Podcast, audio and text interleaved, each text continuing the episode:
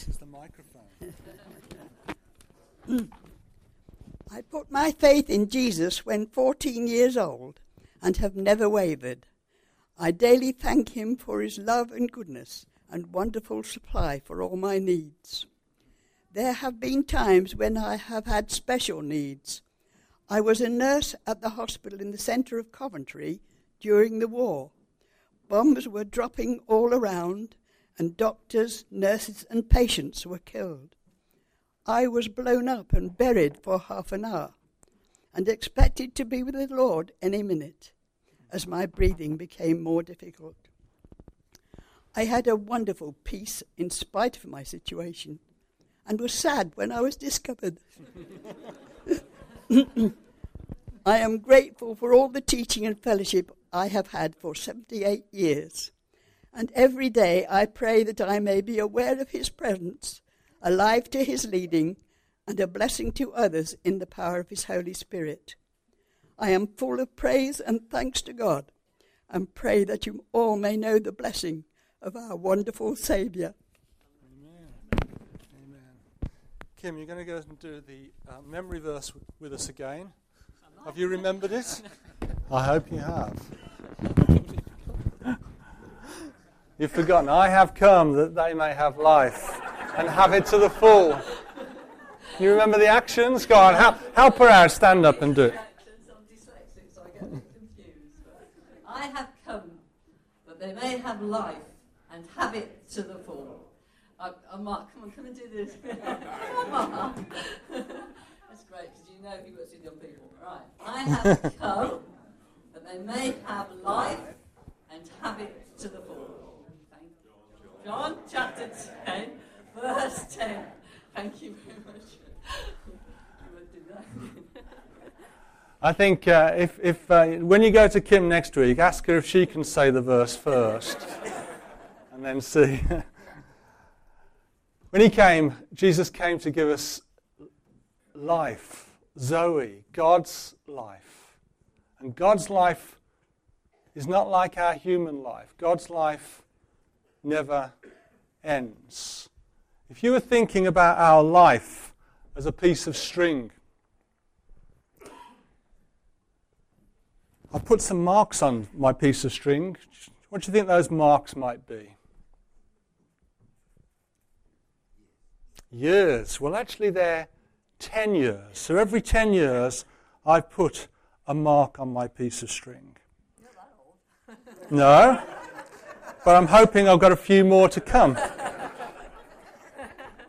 So here's my first marker. I was 10. How old are you? Ah, 10. I remember being 10. I remember thinking about going to secondary school. Wonder what that was going to be like. I remember when I was 20. Something very significant happened when I was 20. Can you guess what happened when I was 20? I met my wife. No, I met her closer to 10 actually. but, I, but I married her when I was 20. Isn't that, isn't that sweet, eh? Right, 20. So there we were, thinking, finding our first home, a flat, and whatever else. 20. 30. Well, by the time I was 30, I really was burdened. Not, on, not only had I got a wife, but I'd now got a mortgage. No, she wasn't a burden at all. I'd now got three children. The oldest one sitting over there. That's when I was 30. I still remember that. 40, Oh, I don't know if I remember too much about 40, but I'm thinking I'm getting old. And of course, I've now gone past this middle 50. You wouldn't believe it, would you? But I have. I'm, in fact, I'm nearly at the next marker. That's where I'm heading for, mighty quick. And at each stage of life, there are different things that happen to us, aren't there? And often, we, as each stage, we're thinking about what's going to happen and we're preparing in some ways for the future. I don't know about you, I might live to I doubt it. One or two are not so far off here. They're doing amazingly well, but that's a hundred. But if I live to a hundred, that would be a very long life, wouldn't it? And Jesus comes along and says to his people who are listening, and he says to us today, he said, I've come that you may have life. What did he mean? That we'd live to 70 or 80 or 90 or 100? What was he talking about when he talked about life? You want to grab that piece of string? And do you want to walk that way and keep walking? Keep walking. Keep walking. Pull it. I knew it would tangle. Look at that. Trouble was, keep going. There, keep going. There. Keep going. Keep going. Go round the back. Go around here. That's it. Keep going. They can grab it at the front. Keep going.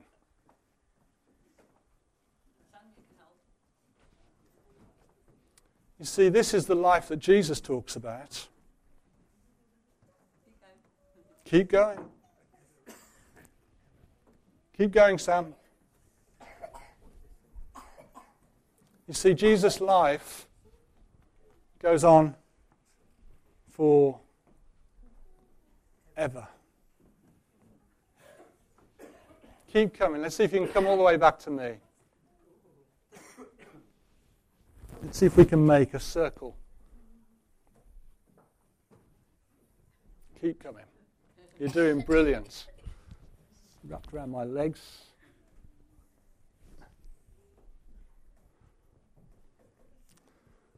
God's life, this is what Jesus says, not what I'm saying. God's life is eternal. It never, ever ends. And that is the life that Jesus offers to us. The life that comes through having a new heart, a clean heart, because that's the only heart that can live in God's presence of purity, of, of, love. And yet, I can spend so long thinking about these years here and preparing for what's going to happen in these years. I'd be a fool if I didn't prepare for these years. That's the life that God offers us. And if we've received it, we should be truly, truly thankful, grateful. And that gratitude should show in our lives and in my life. So sadly, often it doesn't, but it should show in my life every single day because God has got a wonderful life. And it doesn't, it's not a long, boring life. It's not sitting on clouds singing worship songs one after the other. His life is more real than the life down here on earth. It will be more exciting and more interesting than anything you've experienced here because it will be life to the full. It is perissos life, abundant, overflowing, excessive, wonderful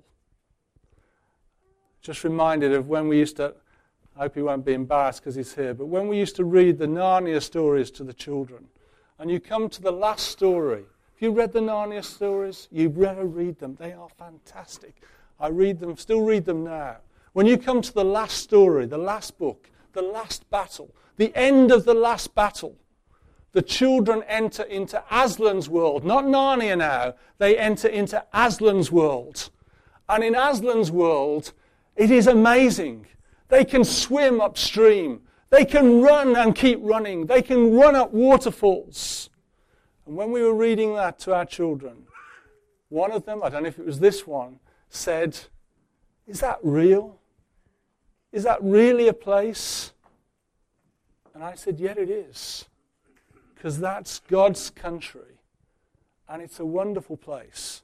And that's where He wants everyone to be everyone here as well. Thank you for helping me with my thing. You're going to wrap it all up for me now. Let's stand and sing our hymn of praise to God for his life that he gives us. Talks about 10,000